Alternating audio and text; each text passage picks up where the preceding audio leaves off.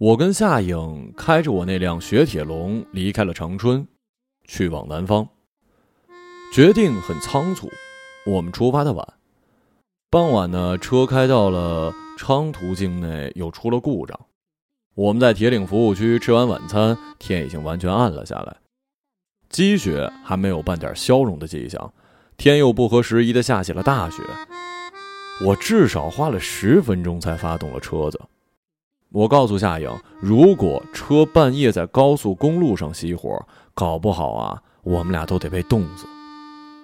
他这才改变了一直想往前开的想法，答应在沈阳住一夜。我跟夏颖应该算是一对儿雌雄大盗，我们配合默契，从未失手，事业正在快速的发展。但是他突然告诉我，他必须离开长春了。我已经受够了这儿了，我再也不想在别人的房子里待一秒钟了。就在昨天夜里，当他醒来发现我们睡在别人的卧室时，他只穿着内衣走到卧室中间，用力的抓头发。我有一种窒息的感觉，我马上要死了。夏颖有点神经质，除此之外，她是一很不错的女人。我不清楚我跟她属于什么关系。她曾经是我女朋友，我们分开过，但是现在我们住在一起。那是五年前，我们的状态都还很糟。我二十三岁，在青岛开塔吊，每天坐在只容得下一个人的操作室，把建筑材料吊上来。当楼层建到一定高度，每次爬上爬下就让人提心吊胆。但这并不是我厌恶这份工作的主要原因。夏颖二十二岁，不停的换工作，从来没有超过一个月的。只有我知道那不是他的错，他的情绪经常崩溃，往往毫无征兆的会哭。他对生活非常的迷茫，不知道自己未来会如何。他去算命，算命的说他会有三次婚姻，四十岁以后才能过上安稳的生活。那时候呢，我们住在信号山公园东边的一间很小的旧公寓。我们恋爱的主要内容是吵架和做爱。我们吵得很厉害，每次都会谈到分手，但最终都以做爱暂时的化解。直到那天夜里，我们最后一次吵架做爱之后，夏颖在我耳边说了一句：“我们还相爱。”只是在一起会互相伤害。第二天醒来，夏颖就不见了，她只带走了几件随身的衣服。之后的几年里，我再也没有见过她，也再也没有她的消息。半年前，我去了沈阳，我一个外号叫做“博士”的朋友在沈阳找到了一个很好的项目——净水器代理。我们投入全部的积蓄。但最终发现，那是一场骗局。仓库里的净水器没有任何的净化功能，公司拒不退款。我跟博士一怒之下拎着铁棍去找他们算账。博士把老板打成植物人，关在沈阳第一监狱，而我呢，因为只是砸坏了几扇窗户，被拘留了几天，也就没事儿了。从看守所出来，我没离开，而是在旁边的一个小旅馆住下。一是为了方便打探博士的消息，二来是因为原来的住处被房东收回去了。看守所在郊区，住宿便宜；旅馆附近有一高档别墅区。我呢，时常去那儿闲逛，在湖边长椅上躺一天，盯着湖水思考未来。那些富丽堂皇的别墅引起了我的兴趣。我很快注意到，人们往往只有周末才来这儿住两天。很多别墅甚至一年四季都空着，就像是被遗弃了。只是我不知道怎么才能进去。几天之后，我终于想到了办法。我买了一身名牌衣服，给开锁公司打电话，装作忘带钥匙，让师傅打开我物色好的别墅大门。对方稍有怀疑，我便递过一张事先买了的假身份证，上面写的正是别墅门牌号的地址。我得手了几回，收获颇丰。尽管觉得不会太快被发现，我还是坚持一个别墅区只行动一次。也不是没有意外了，我遇到过两个尽心尽责的开锁师傅，他们俩不仅敲开了邻居家门确认我的身份，还要去物业验查。而在被识破之前，我赶紧找机会溜之大吉。那天我看准了目标和时机，准备再次出动，从兜里掏出了厚厚的一沓开锁名片，随机抽出一张打电话。半个小时来了一女开锁师傅，那是我第一次见过女的开锁的，我居然不知道还有女的干这行。这女师傅穿了一身灰色制服，戴着帽子跟口罩。她身影有点熟，但我来不及多想，装作等的不耐烦，让他快点开门，并随意的递过身份证。他望着我，那眼神让我几乎就要想起他是谁了。许久之后，他接过我的身份证。什么时候改的名字啊？他摘掉口罩，我一下愣在了那儿。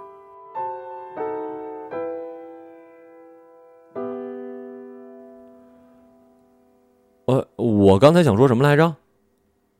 有人从我们身边经过，钥匙忘家里了是吧？他说着放下工具箱，拿出开锁工具，忙活了起来。我们都一言不发，我嘴巴发干，喉咙发紧，看到汗水从他光洁的脖子上流下来。他轻松的开了锁，进屋关上门的一刹那。我们再也控制不住了，抱在一起，吻在一起，撕扯对方的衣服。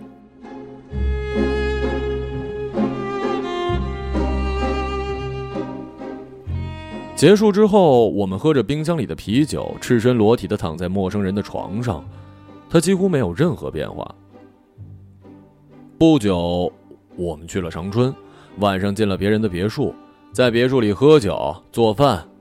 用全自动的马桶看电视、洗澡、做爱，甚至在卧室睡到了天亮。离开的时候，再把房间恢复成原来的样子。夏颖管这叫做做客。到后来，只要不是周末，几乎每一天我们都会做客。为了避免发现，我们只带走现金，有时候也会带走一些我们喜欢的小玩意儿。我在一栋带有泳池的别墅找到过一块琥珀，里面是一只甲虫。那只甲虫栩栩如生，对着光，甚至可以看到它腿上的每一根细小的绒毛。小时候我很喜欢甲虫的，但从来没有玩过一亿年前的。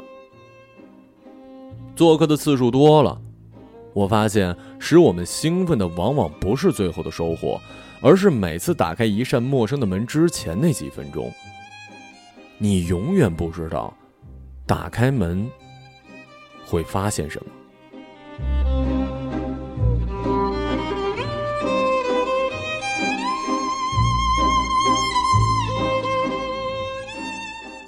不做客的时候呢，我们到处寻欢作乐，每赚到一笔钱都会很快的挥霍。我们在市中心租了一套豪华公寓。像情侣一样住在那儿，没人再提感情，也没人说这几年怎么过的，有什么可问的呢？显然，大家过得都不太好。进市区后，车况变得更糟了，我担心他随时会抛锚，想尽快找到住处。冬夜寒冷，行人寥寥，昏黄的路灯无力的穿透雪幕，街边积着的黑色雪堆儿，路上铺满了肮脏的泥浆。我突然产生了一种不好的感觉，我们不会那么轻易的获得成功。那些破产的人，流离失所的人，我们平时几乎很少去注意的人，他们才是组成这个世界的大多数。我看了看夏影，他闭着眼睛，脸上看不到任何表情。一路上他一言不发。老实说，我觉得夏颖这几年还是有些变化的，只是我说不清具体在哪儿。我找了一家高级酒店，要了一房间。夏颖洗完澡，裹着浴巾吹头发，同时跟着电视的一档真人秀节目哼着歌。这是一好迹象，她的情绪正在好转。我了解夏颖，当她真正开心的时候，她有本事让周围所有人都开心起来，不会拒绝你的任何要求。他会像一个水妖一样在你面前舞蹈，让人丧失理智。我问夏颖想不想出去喝一杯，我想调节一下情绪，也想缓和一下我们之间的氛围。昨晚我们吵得很厉害，那是我们重逢之后唯一的一次争吵，但吵得比以往每一次都厉害。和以前一样，最后还是我妥协了。我的想法是，虽然离开了长春，至少我们还可以在南方一展身手。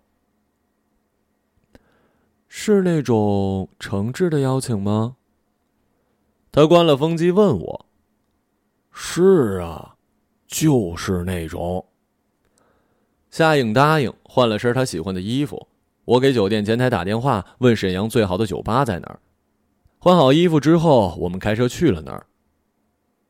频频碰杯，很快就喝了不少的酒。那些酒让我们的心情都好了起来。有些东西啊，当你回头看的时候，就会是另一个样子。我们不是性格不合。是糟糕的生活，让我们相互看不惯。现在，一切都跟过去不一样，我们肯定会成就一番事业的。我们是天生一对儿，那绝对是我一生中最为意气风发的时刻。我感到前途一片光明，我由衷的喜欢这种感觉。当你想到未来的时候，你发现充满了机会和可能。我们正站在一个前所未有的高度，跟我开塔雕时所处的高处不一样的是，我不被局限在那个狭小的操作室。这就是我当时的感受。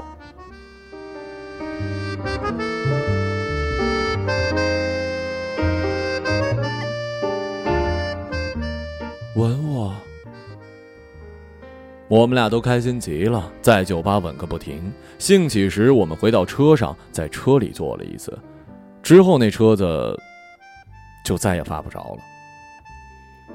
早上雪停了，夏颖还在睡，我起床打车去了酒吧的停车场，那辆雪铁龙还是发动不着，我只好放弃，拿走了车上的 CD。刚出停车场，夏颖就打来电话，声音带着困意，问我在哪儿。我告诉他车已经开不走了，正要去租车呢，让他睡一会儿。去附近租车公司的路上，我远远的就看到了一辆金色的沃尔沃越野停在了一个无人的巷口。经过时，我不经意的往方向盘的位置瞥了一眼，车钥匙正插在里面。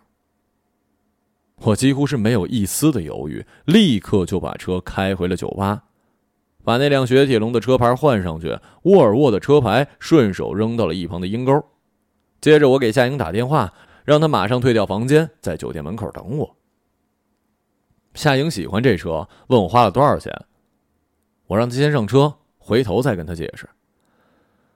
一路上我紧张不已，直到我们出了城市，驶上了幺零二省道。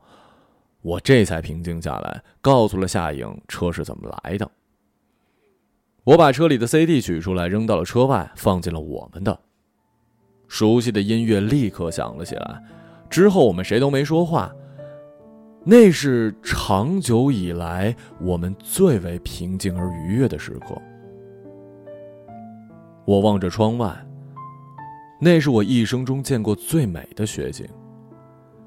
小时候，我只在《雪山飞狐》里看到过这样的景色。你的视野没有任何的阻挡，一望无垠的大地，雪白一片，干净、整洁、一尘不染。在南方，你永远不可能有这样广阔的视野。我觉得这就是我不愿离开北方的原因之一。我有没有说过来着？视野。对我来说很重要。车开了一会儿，夏颖说她想睡。后座上有毯子。他放倒座椅，转身去拿那条毯子。杜林。他手里拿着那条毯子，声音变了。那，那儿有个孩子。我在后视镜里看到，在他刚拿掉毯子的后面，一个婴儿正在婴儿篮里熟睡。我把车停在了路边，夏颖下了车，坐到后座上去看那个婴儿。这肯定是车子主人的孩子，你为什么把他孩子一起偷了？我回想我偷车时的情景，我没看到这婴儿啊！我的确应该在偷车的时候注意一下后座上是不是有婴儿的。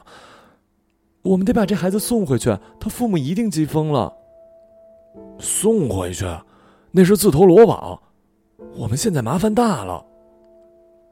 夏颖抱着孩子上了副驾驶，我一脚油门把车速提起来。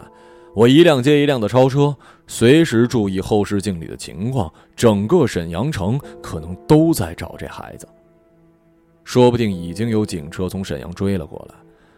而夏颖似乎一点也没意识到这个婴儿给我们带来的危险。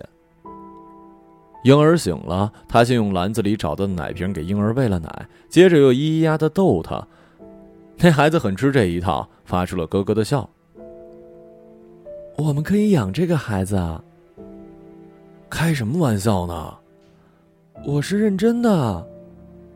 你疯了吗？我们会因为这孩子被抓住的。不会的，我们可以跟别人说这是我们的孩子，我就是他妈妈，我这个年龄也可以当妈了。这孩子是个累赘，带着他们我做不成任何事儿。昨天我们不是已经说好了吗？反正我就是要养这个孩子。你应该问问他想不想被你养大，被一个盗窃犯养大。我本来不想说这些的。车子里的空气似乎一下子到了冰点。你说的对，所以我决定不再做客了。我承认一开始我觉得这样很带劲儿，但我现在已经腻了。我想换一种生活方式。可能这是我们在一起的最后几天时间了。他看着我，眼神冷漠。到了南方，我们可能就结束了。我服了软，没再说什么。我不打算在他气头上跟他继续较劲，把注意力重新放在开车上。或许等夏颖过了这一阵儿，就会改变主意呢。车开了好一段路，婴儿撒了一次尿，我下车跟夏颖一道给孩子换尿布。我们很生疏，但孩子很配合。尽管我一直在担心，但是他一次都没哭。有一会儿，我情不自禁的在想：假如这个婴儿是我跟夏颖的孩子，这辆车也是我们的车，我们一家三口正在做一次自驾旅行。当我让自己真的相信这一切的时候，我朝车窗外望去，觉得这世界一切都可以被原谅。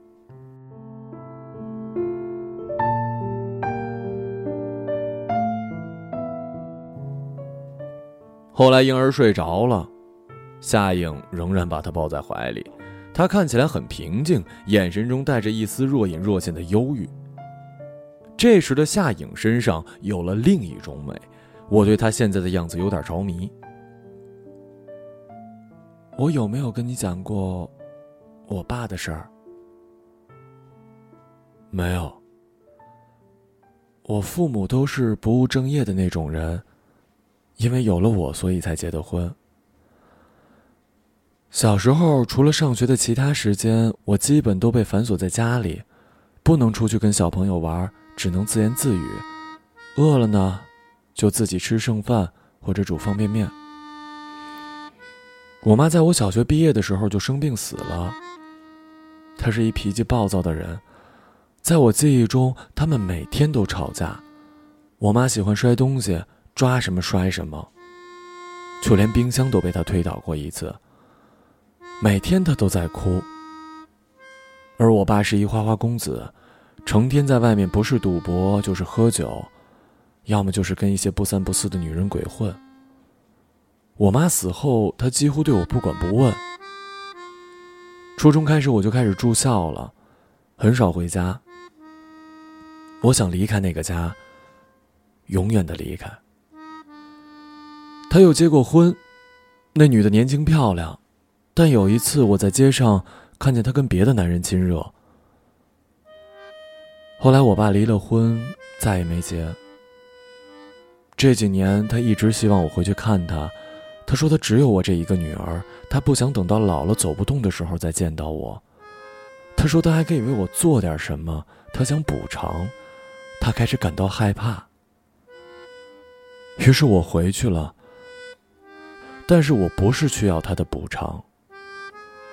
我回去的那天，他没去赌，也没去喝酒。一早，他出去买了好多菜，准备给我做饭。就在买完菜回来的路上，出了交通意外。这不是我的错吧？当然不是了。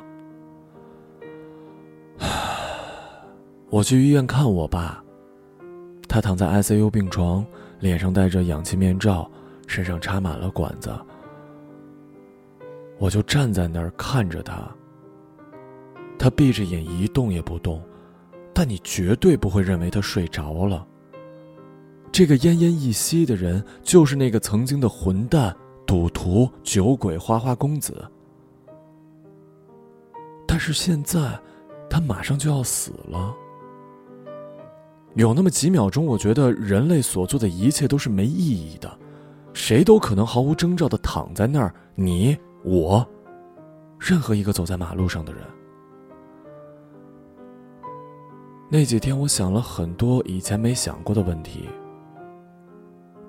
我在想生命是怎么回事儿，我在想对于一个即将消失的生命来说，天堂跟地狱究竟差别在哪儿？我看了看夏影，觉得自己似乎知道她的变化在哪儿了。她去世前的那几天，我一直在医院陪她。但我想讲的不是这件事儿。我每天都住在医院，有一天我半夜翻来覆去的睡不着，就去楼下的画廊里抽烟。在那儿，我遇到了一个穿着病号服的大男孩。他跟你差不多高吧，他瘦得出奇，脸色苍白。一看就知道得了很严重的病。我们在画廊里聊天他声音不大，语速有些慢，但是很幽默。他给我讲了一个佐罗的笑话，就是前一阵我给你讲过的那个。一匹马来敲门，告诉佐罗他在走廊上等他。那个笑话让我笑得要死，我不记得自己有多久没那么开怀的笑过了。他只有十九岁啊，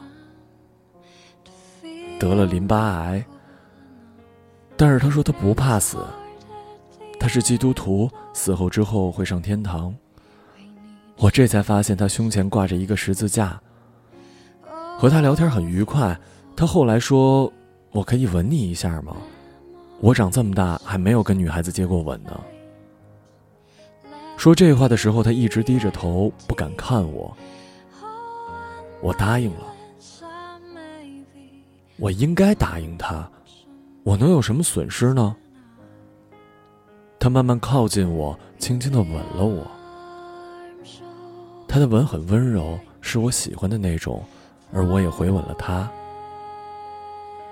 我想给他最好的吻。然后我们坐了一会儿，他没说话。他实在是太虚弱了。一直在调整呼吸，直到我觉得他恢复过来，才跟他告别。我抱了抱他，他瘦得不成样子。我对他说：“你会慢慢好起来的。”我起身时，他叫住了我，说：“有话对我说。”他说：“他相信这个世界上有天使存在，天使会伪装成一些美好的事物来到你的身边。”他说：“我就是上帝为他派来的那个天使。那绝不是他对女孩子惯用的恭维话，这点我从他的眼睛里能看出来。”你讲这故事的目的是让我嫉妒，对吗？后来我去肿瘤科找过他，那是料理完我爸后事大概一个月之后吧。有天我碰巧去了那家医院，夏颖根本没听到我在说什么。我不知道他的名字，我只能跟护士描述他的样子。护士说，如果他没弄错的话，我要找的那个男孩，上周已经去世了。那跟我可没关系啊！我早就说过，你没有一丁点的爱心。我也从来没跟女孩子接过吻呢。那基督徒让我妒火中烧，也没和女孩子做过爱。我想告诉你的是，尽管我不是基督徒，但我仍然相信天使的存在。这个孩子。就是上天给我派来的天使。我现在心里只想一件事儿，就现在。别再说了，我知道你要说什么，你嘴上不说。他把头扭到一边不理我。天使，真希望这世界上有天使。我心里想。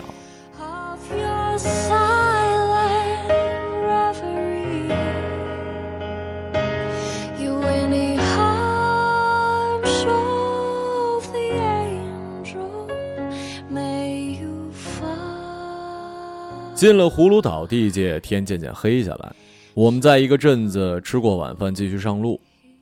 夜里，我们路过一个油田，国道两旁无数的磕头机在夜幕里不知疲倦的来回摇摆。往前开一阵儿，我们到了一个算是热闹的小镇，那是一个交通枢纽，国道两旁有不少的汽车旅馆，旅馆门口挂满了各地牌照的大货车。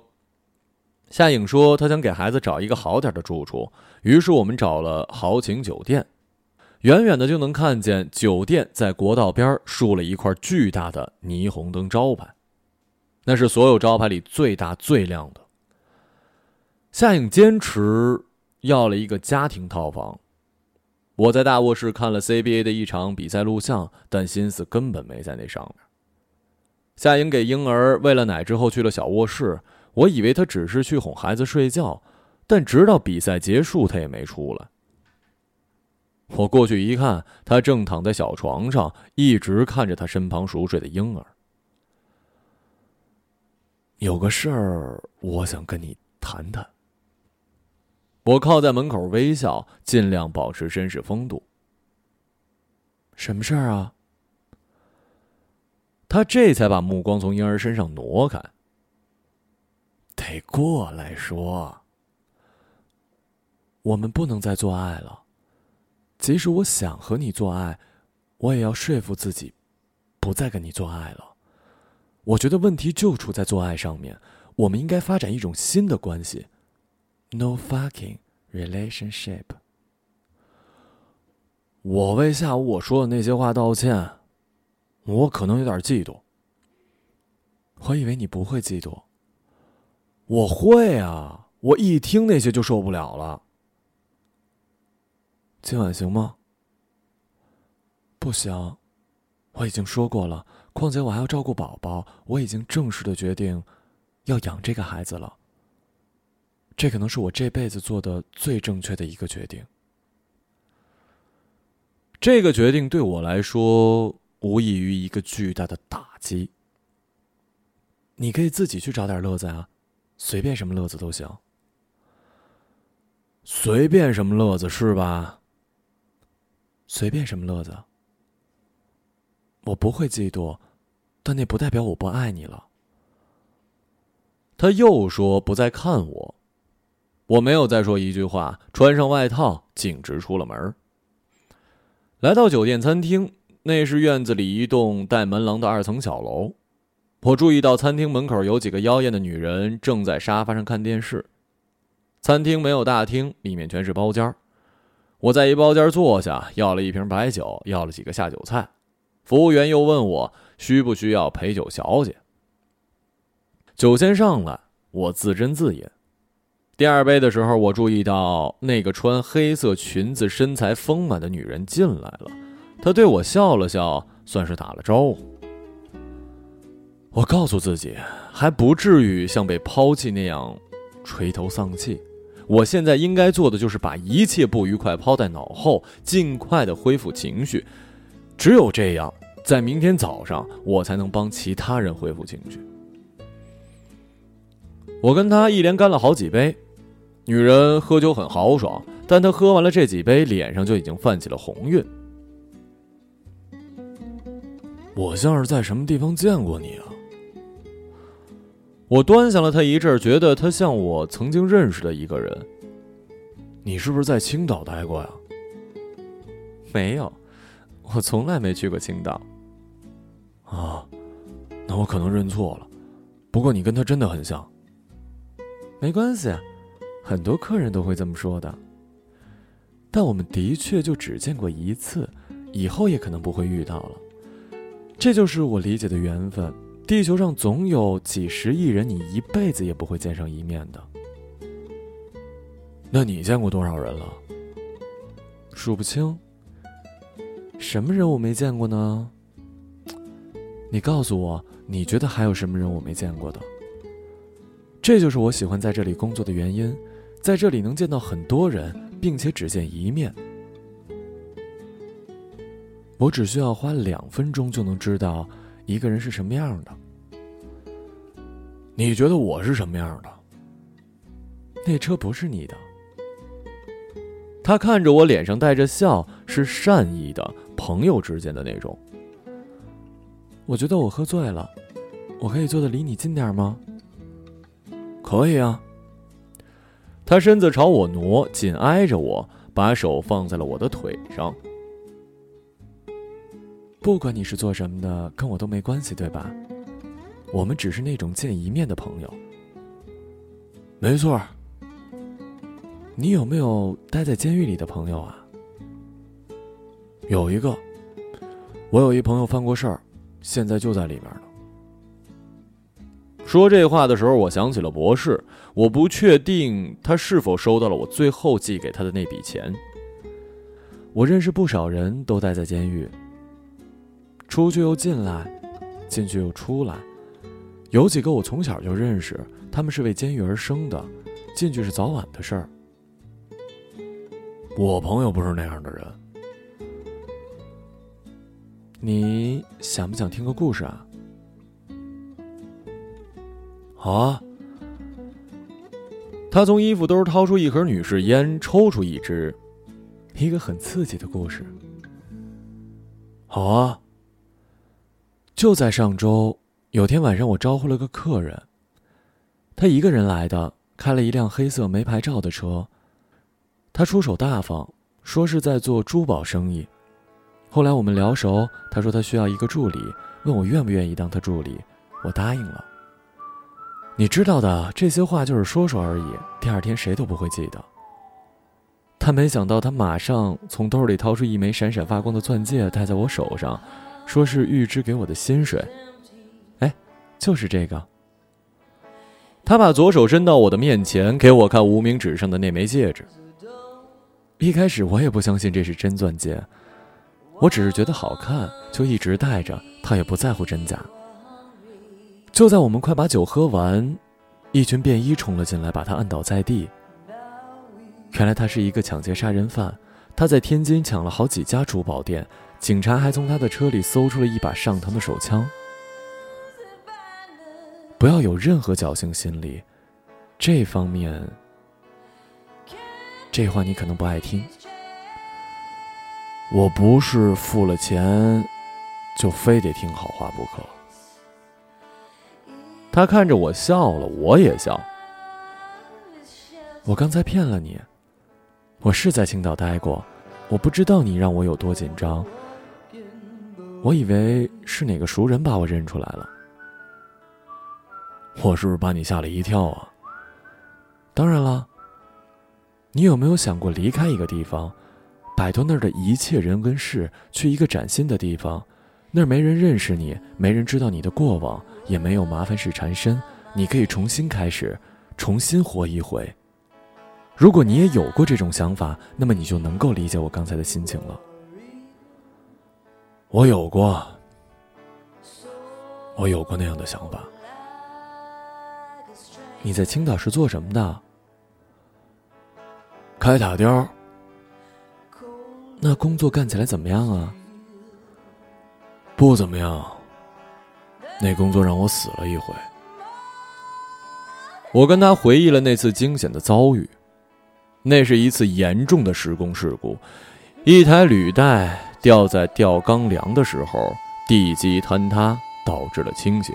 倾斜时，履带吊巨大的吊臂砸中了旁边的一辆工程车，死了两个人，现场血肉模糊，惨不忍睹。我算是死里逃生，那个吊臂离我正在施工的塔吊只差毫厘。大难不死，必有后福。我觉得这句话应该加上时间限制。不能他妈的让人无限期的抱有幻想啊！你过来一点。女人对我说：“我靠近她，她在我的脸上结实的吻了一下。和你聊天很开心，我才应该给你钱呢。”我笑起来，看着别处。你在想什么呢？真正成功的人都是不受限制的。这就是我最终得出的结论。你见过勤劳致富的人吗？那样的人也许有，但我没见过。喝完酒，我结了账，准备回房间。他说他也要回去，挽着我的手出了餐厅。到了我住的那一层，我跟他道别。要不要去我房间坐坐？就在楼上，免费坐坐。不了，改天吧。我看了看表，发现已经是凌晨一点了，我丝毫没有睡意。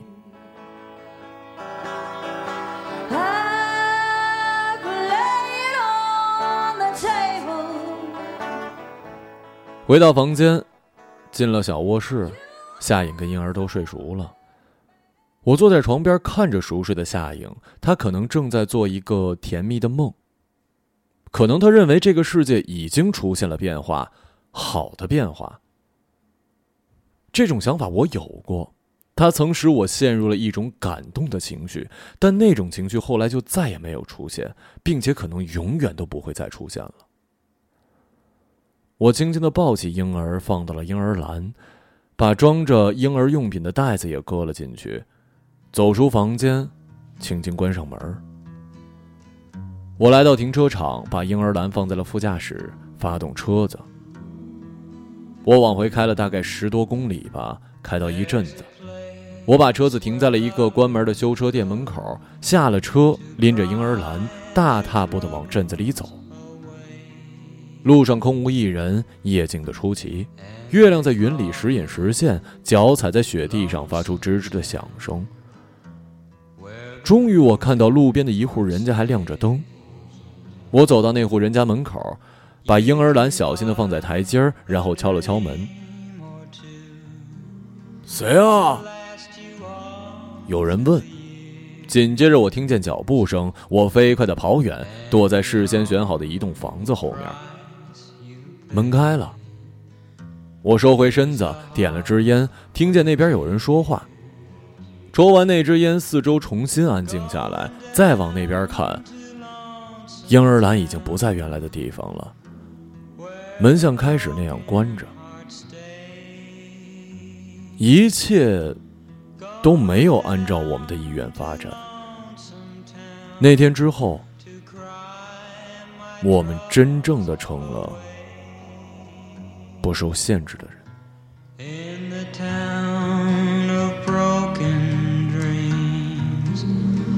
The streets are filled with regret. Maybe down in lonesome town, I can learn to forget. Maybe down in lonesome lonesome town, I can learn to forget.